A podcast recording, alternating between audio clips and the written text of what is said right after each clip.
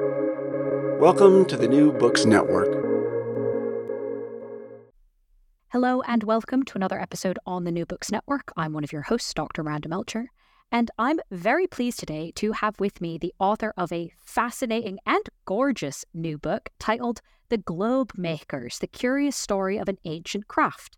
Just published in 2023 from Bloomsbury, I have with me Peter Bellerby, who is a globe maker um, of very, very cool globes. And this book is all about how he came to be a globe maker and a bit about how it's going. So, Peter, thank you so much for being on the podcast. Thank you very much for having me. I'm, I'm thrilled to be here. Well, we're thrilled to have you. Um, but before we dive into the book's contents itself, could you please introduce yourself a little bit and explain why you decided to write a book?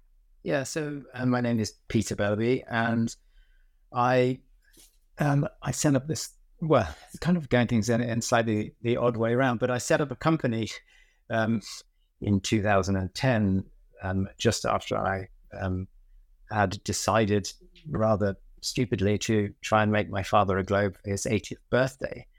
And it was such a wonderful process. The the two years of the trial and error and all the fantastic coincidences that happened and the meetings with people that happened that I always wanted to write some sort of a book, some sort of a pamphlet leaflet to go with all our, our globes. Just when we, we send our globes out, um, we ship all around the world. And so um, I'm, I'm always um, embarrassed by the fact that we send this little um, kind of booklet and, and it used to be just a postcard with a globe that might have cost thousands of pounds. And so I always wanted to write something that, that told the whole story of how this all happened. And rather wonderfully, an agent a couple of years ago got in touch with me and said, I'd love you to write a book. And I, I just replied, I would love to write a book.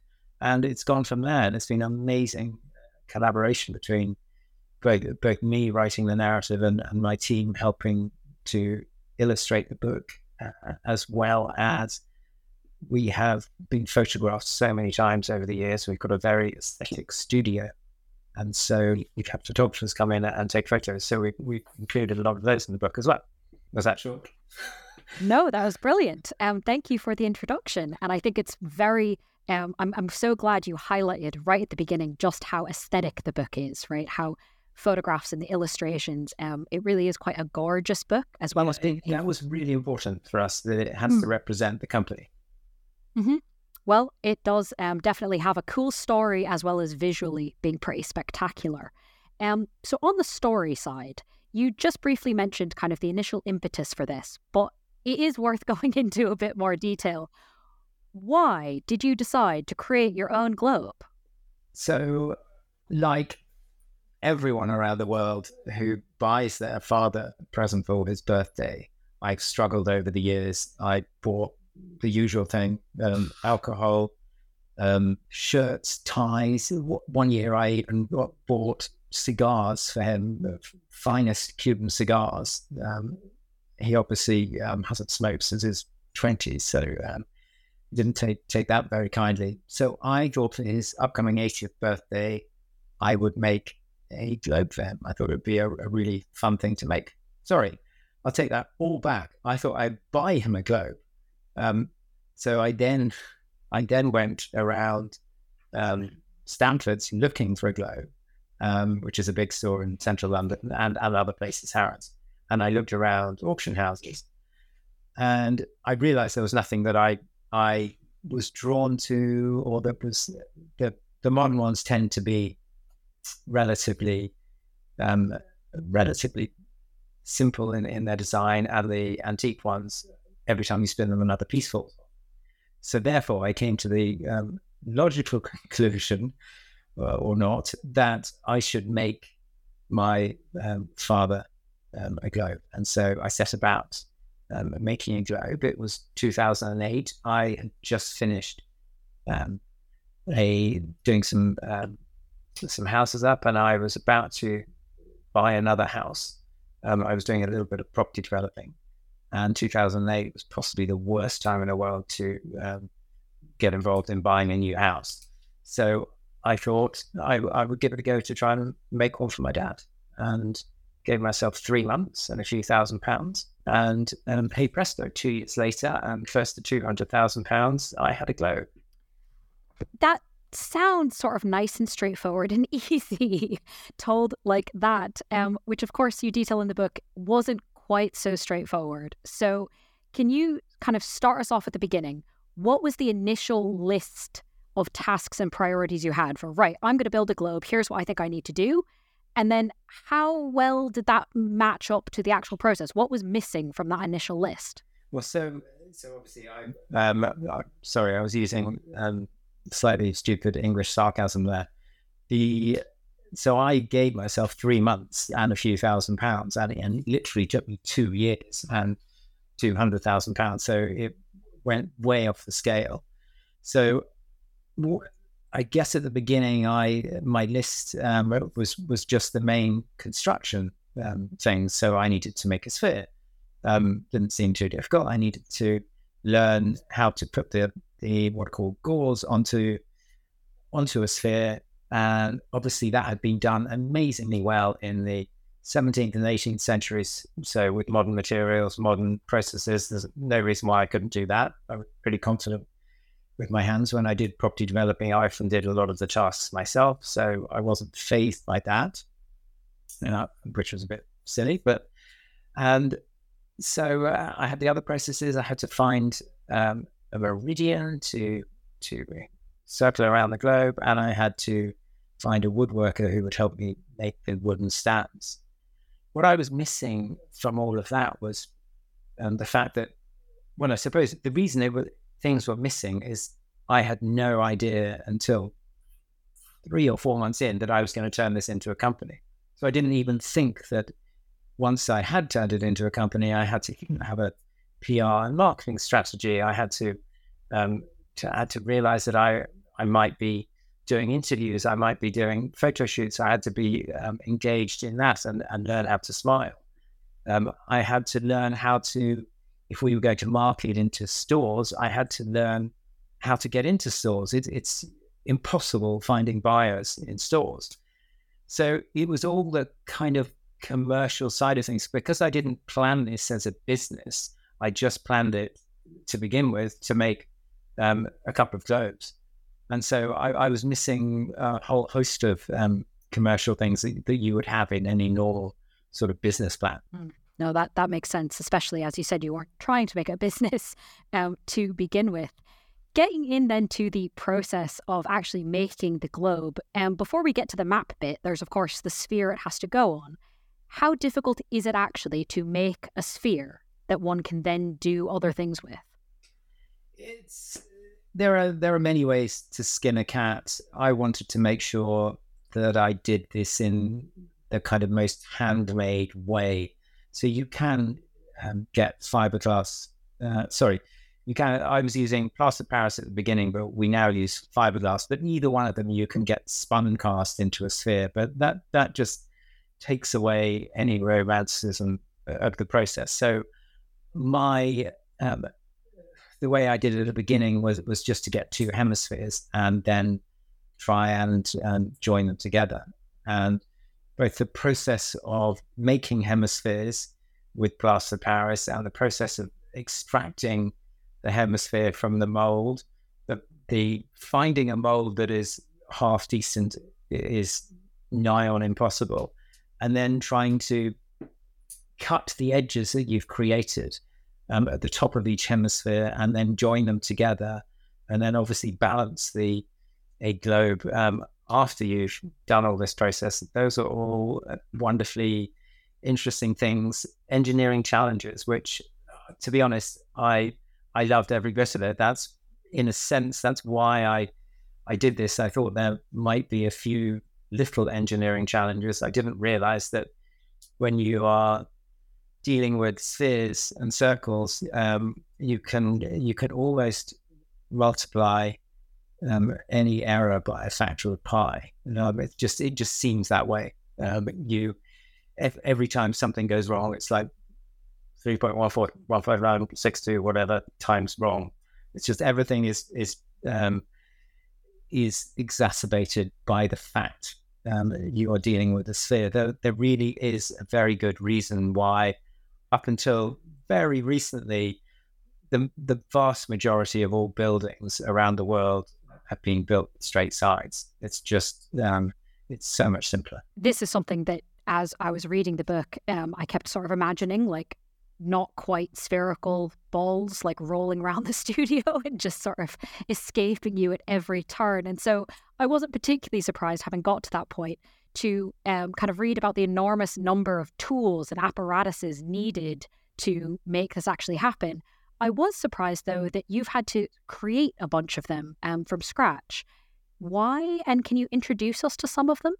Yeah, it's it's things like compasses.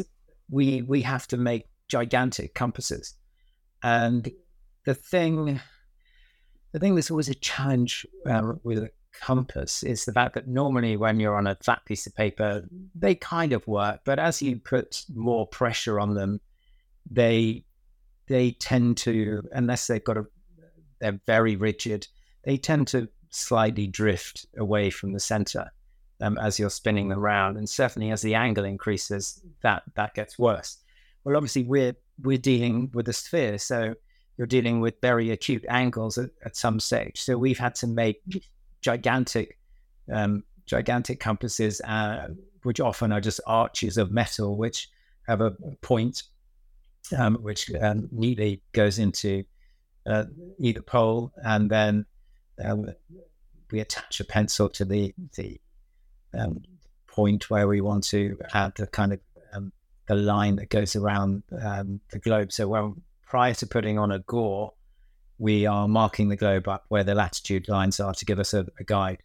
So that's one thing. But but we we have so many jigs here. You you can imagine most canvases that you paint on are, are relatively simple. It's a flat canvas. It can either go on floor or it can go on wall.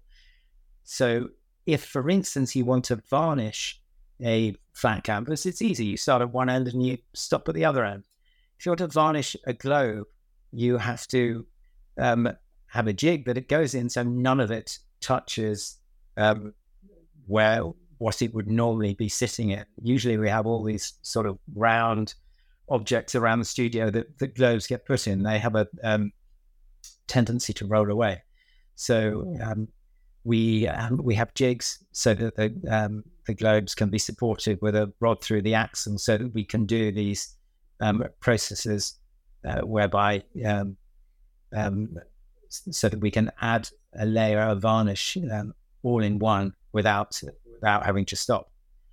And we have with the workshop, we have I mean, 50 jigs. Every, every single table we make, every single new design, we have to make jigs to make it work because it's there just isn't something built. Even the kind of um, the basic circular surround that um, goes around a, um, a globe in a traditional stand. Um, you'll be able to see those images of those either in the book or online. Um, that is something that no other manufacturer makes. It's just not who, who makes a, a, piece of wood that has a huge hole in the center.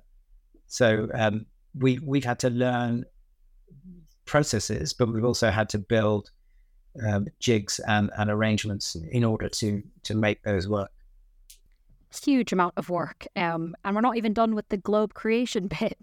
Uh, so moving on from the creation of the sphere to the actual putting the maps on it, where do you get your maps from, and why has this been unexpectedly complicated? So I licensed our map from um, just a, a, a, company that has a, a great, um, um, I thought, great online collection of maps in vector form.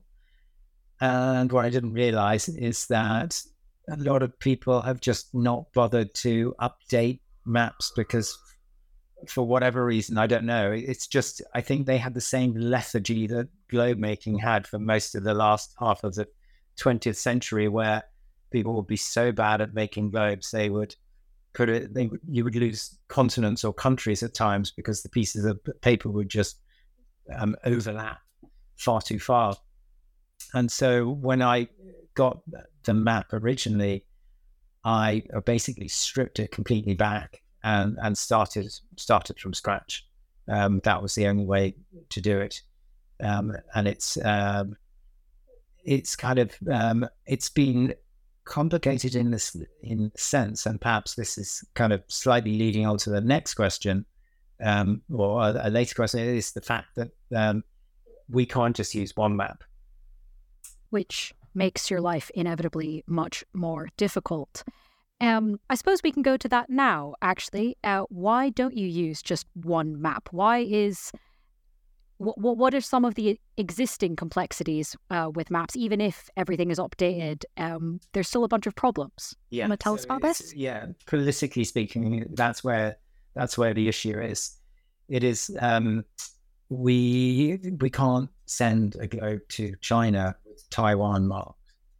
We can't send a globe to a number of Middle Eastern countries with Israel marked. We um, and and we we just don't. Um, in in the Chinese case, we will mark Taiwan as Chinese Taipei, um, and we we actually have to tell our customers that they they need to have it marked like that. They don't. They sometimes imagine that. Well, actually, all the Chinese customers who we've spoken to they don't really see an issue with it being uh, marked as Taiwan. In India, I can go to prison for six months if I send a globe to India with the wrong border marks between India and Pakistan. So it's it's there are a lot of factors to deal with. We've um, we had a globe going to Morocco to a, an American diplomat, and it couldn't have Western Sahara marks because that would offend um, Moroccan diplomats. So we, we have to be really careful um, how we how we go about things. At the same time, we have to make sure that uh, we're being realistic and truthful. We won't take um, uh, we won't take country names off um, off the globe. If there's a the, the Taiwan Chinese Taipei situation is a is a disputed situation, so that that's easier. But things that are not disputed, we we make sure we we mark them properly. Mm. Thank you for taking us through that. I imagine even figuring out what the rules are and what the penalties are was probably a math- massive task in and of itself. Um, but this, in some ways, is not a hugely new problem, kind of what's on the map and it not being fully accurate or needing to be updated. One of the pieces of the book that I think is quite fun, especially for our very sort of history nerdy audience, um, is there you have pieces in the book that kind of talk about the history of maps and globe making more broadly, not just the work that you and your team do, but kind of the intellectual gene- genealogy that led up to it in a way. So, asking about one of those sort of pieces, why did some early maps in the United States purposely have incorrect information, purposely have fake towns marked? Yeah, this was um, this was done to protect their copyright. So they they realized that um, some companies were trying to um, get into the business without having spent the um, the associated amounts of money in, in creating the, their, their mapping. So they were stealing stealing other people's maps. So um, some map makers uh, would add on fake towns and fake islands to to catch people out. But but it also goes to a different level as well with the um, with the globe that we are our huge globe we make, which we call the Churchill globe, which is based on a globe that was made for Churchill and Roosevelt in the war. They were each given one. All the cartographers on that added in their own um, hometowns. Um, so so there'll be the, there'll be a normal format of all towns or cities above fifty thousand that are on a map, and then there'll suddenly be these little villages. So it's kind of, um, and that's um, the beauty about what we do is we are a printed um, globe. We're a printed map. But globe making is no different to um, um, book publishing. We are we are actually a publisher. We publish our globes, and so um, we now print our globes. And and globe making used to be manuscript globes, just like manuscript manuscript books, all all handwritten. Um, and obviously, with printing, they can be that much more accurate, but also you can make one or two more of them. Um, and so, um, that um, being that we are printing what we're putting on a globe and being we do each one in a bespoke way, it allows us to um, add on detail for instance, a small town or, or village that the customer would like, but also we, we add on um, illustrations, we add on people's life stories uh, and families' life stories. We have amazing stories of people where they their great great great grandparents started in Eastern Europe and then moved to Western Europe and then moved to the States and then around the States. And it's a wonderful thing that kind of brings your um, family history on on on a piece of artwork in your room. That is lovely. Um, thank you for sharing that. Um, if I might sort of ask a little bit about kind of the practical side of creating that sort of um, customization. Uh, in the book, there's some beautiful evidence, obviously, of watercolors um, as part of the process. And it's discussed as well in terms of how that is possible. Because to be honest, before I read this, I had not really realized that you could use something like watercolors on a spherical object with any sort of precision. So, in, you know, building off the previous question about those customizations, would you mind telling us a little bit about the practical side of the illustrations on a globe? Yeah, well, so so obviously the the cartography, the main names, the coastline is all is the printed element. Then all the color is added by hand. So there there are two main issues you have here. In any other um, sort of format, you don't um, you don't tend to rest um, your artwork on on the floor, as it were, or on something in order to create the other bits of the artwork. So on a, a flat canvas, you you never are in a situation where you have to um, where that arises. Whereas with a globe, when you start, you put on one gore, um, that's fine. Once you get up to about nine gores, then suddenly you're having to rest the globe on um, on pieces that you've already put on the on the globe already. So you've got to be really super careful. And that's obviously when you then are adding watercolors onto a sphere, it is um, it is a skill that our our team have to spend some time getting used to. The my head painter now, when she did her first go over, this was um, back in two, she's been here 10 years, so 2013. Um, she she painted her first globe and there was an 80 centimeter. Um, normally these days, um, our team come in and they will start with a 12 centimeter and then they'll go up to 22 and then 36, 50, 65. They don't normally start with the larger ones. Well, Isis started with an 80 centimeter and she hadn't quite realized um, the effect of um, watercolors um, and the fact that when you had drips of what seemed like clear water running down a globe, um, in fact contains tiny little bits of pigment. And so she had a she painted a wonderfully beautiful globe that had all, um, all watermarks um, running down it on, on either side. So it's something that we've obviously developed a really good process um, to make sure that doesn't happen. Partly down to every single painter having a rag in their um, a paper rag in their left hand, but equally being being careful with the, the amount of fluid um, that you're applying at any one stage. That makes a lot of sense. Speaking of processes, now that you've given us an idea of kind of how many pieces there are and how delicate and precise they all must be, what role does yoga play in the studio's practice? So, when you are making, and this is something I had to teach myself, I'm not the most patient person. And when I was making to begin with, I was struggling.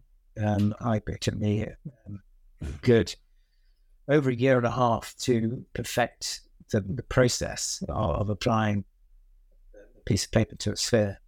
And so in that time, I started taking up yoga because one of the things I learned is that when you're when you're putting a, a paper onto a sphere, you're having to wet it first, and it, it obviously becomes really fragile. And if you move quickly, you will rip it. And so it was a way of teaching myself uh, to um, to move with a little bit more precision and to move under under um, in the way I suppose in the way yoga is performed. It just it has elements to it that, that really help that. And we now we have a yoga teacher come in here once twice a week and teach um, teach the team um, or do yoga practice with the team because it's it really is what we're doing requires so much concentration, and you would be amazed if you came into the studio. There are twenty five people in the studio, with the exception of the five downstairs in the workshop. Um, the painters and makers are silent. They're, they're wearing usually wearing earphones, but they are they're silent. And even if they're not wearing earphones, they won't talk to each other because it requires so much focus to to do either one of the jobs that yeah, I mean, you just um, yoga is an, an ideal thing. I even also do um, follow follow Wim Hof with his um, cold water um, kind of medicine. So I have I have um, freezing cold showers in the morning as well. Well, if it works, then it very much works. Um, in the book, you obviously talk about, as you've talked with us now, the complexity of building the globes, um, the the physical side, the uh, information as well. But interestingly, uh, there are some challenges that happen after the globe's already been built. After all of those complicated processes are successfully done, there are still some hurdles to navigate.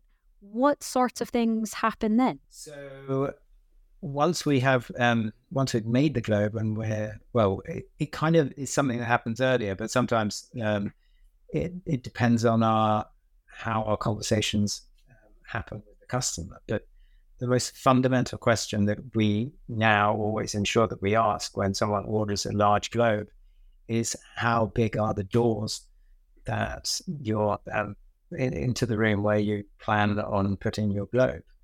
We've had situations in the past where people have had to winch a globe up the outside of a 20 story building. We had a Spanish customer who had a, a wonderful castle and he wanted the globe to go into a specific room where his study was. And he, he came over here and he saw the globe and he said, 80 centimeter, that's what I want. Definitely that size. He, he phoned home and, and they, they, um, someone said to, to him that the, door wasn't big enough. He didn't believe him. So he, he got home and then he, he called me up and he said, Peter, the, the door is 55 centimeters, but don't worry, we're going to knock down the wall um, and then we'll wait for your globe to arrive. We'll put the globe in the room, and then we'll rebuild the wall. Um, so um, yeah, there are there are there are things um, that that we have to kind of remind people of when they order. Well, and I imagine that as well, the kind of support that the globe rests in is um, bigger than the globe itself as well. So even if the door had been exactly 81 centimeters, that wouldn't have helped. Yeah, it's um, obviously with a lot of our um, stands, they are quite contemporary. So actually, some of them um, are smaller. But yes, you're quite right. With the traditional stands, they are usually bigger than um, 81 centimeters, eight, bigger than the, the globe. And um, and and that's the yeah the thing about a globe. It's it's very easy to work out whether it's going to go through a space. Um, most furniture you can kind of you can you can put through smaller or what seem to be smaller spaces because the legs stick out of it and you can kind of go around at an angle. With a globe, it's 80 centimeters. That's it. No, absolutely. Um, you mentioned right at the beginning, of course, that there are beautiful antique globes still around. Um, there are also kind of some reasonable reasons why people wouldn't necessarily always want those as their sort of only option for a custom sort of globe. In the book, you detail some really fascinating globes, um, celestial globes and terrestrial globes throughout that you have found particularly interesting. Could you maybe introduce us to one or two globes that you have found most inspirational or most helpful as you've learned how to do all of this? Yeah, so at the beginning, when I was looking around, I was kind of looking at old globes for inspiration, and I was lucky enough to get in contact with the National Maritime Museum over here, and they have 400 globes in their collection. So I kind of merrily zoomed off there to go and have a look at them, and I, I looked around the museum and I could only find four or five. So I got in touch with the curators, and and they um, told me, yeah, just like with any museum, most of their um, most of their stock is not on display.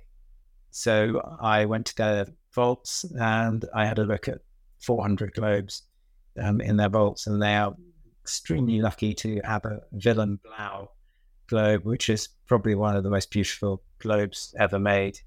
Um, and it was made in the 1700s. It's um, it just the cartography is wonderful. The, the everything about it, the uh, fonts are amazing, and it just was a very inspirational globe for me. Along with Coronelli, and Coronelli is an interesting one because we slightly got involved with this in that we um, we were asked by a French Museum if we would help to make um, make a reproduction of one because they still have the original Coronelli plates from 1683. So I went over to Paris and we um, did the old school intaglio printing um, using these plates, which is an amazing process to watch. Um, and Coronelli's um, globes, he, he made quite a few of them. Uh, a lot of them are in Italy and in, in Europe and a few in museums over here.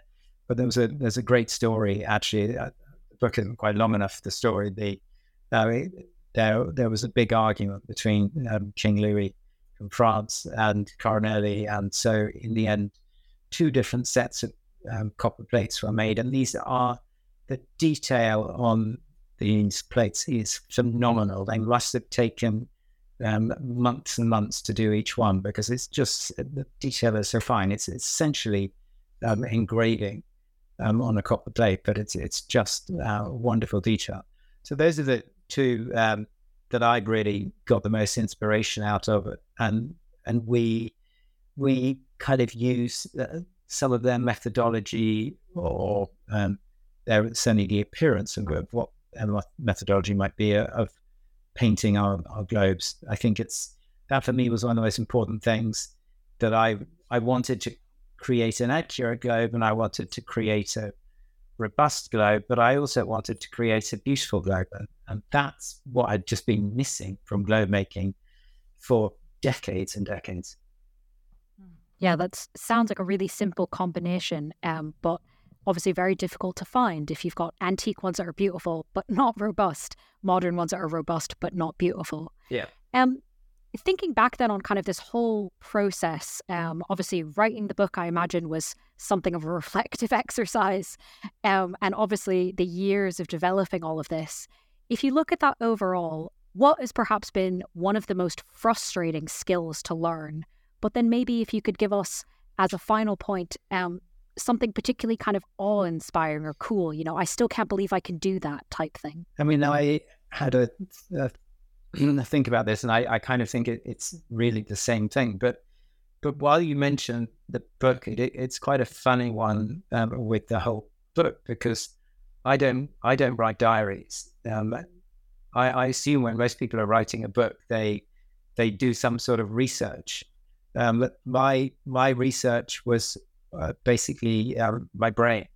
That was I had to I had to rem- remember everything as it happened because I, I literally hadn't written it down, um, which is um, very silly of me. But I, it's because I never really expected any of it to happen. But no, the most frustrating skill was without doubt um, learning how to um, gore a globe, learning how to put the, the pieces of paper um, onto onto spherical form. That that is incredibly frustrating. And the only reason I think a, a lot of our team who come in now um, persevere is because they see other members of the team who are able to do it. But the first the first 50 days you're doing it, you're just ripping paper over and over again, and you're thinking, how on earth is this possible? So uh, that, without shadow of doubt, is by far the most frustrating. But um, I said, and, and, again, the most awe-inspiring part of making Globe um, is pushing on that last panel, um, and then you you finally change this sphere kind of into your own little world, and that's um, that's the point where you finish, and you kind of step back every time. It's not um, it's not a one-off time because this you can't just come into work every day and be like, oh, I'm gonna I'm gonna knock out um, this globe today. You can't do that. It's very much a skill that you have to have your A game on you every time you do it. So um, it's definitely the fact that we now have the six best, six best globe makers in the world in my studio is for me by far and away the most awe-inspiring thing I can imagine. When when I set out to do this, there was no one on our planet who could teach me how to do it. Literally, there are seven to eight billion people on this planet, but no one could teach me how to do the project I was setting myself up to do. Fine, some people can do it in a ham-fisted way or a not um, not very skillful way, but no one has been doing it um, to a high level for certainly since the 1930s, if not um, before. Um, and so that, for me, I suppose, I'm I'm often asked, do, do, I must be really proud of this, and do I think it's amazing? And I I don't, but actually, when I think about that one statistic, that kind of makes um, makes it sound um, to use a very poor word, very cool. No, absolutely. And I think just that one answer um, really speaks to the whole title of the book, which is a reminder to our listeners is The Globe Makers, the curious story of an ancient craft, right? That answer, even by itself, does um, kind of speaks to all of those words so well. So thank you so much, Peter, for being with us on the podcast. My pleasure. Thank you very much.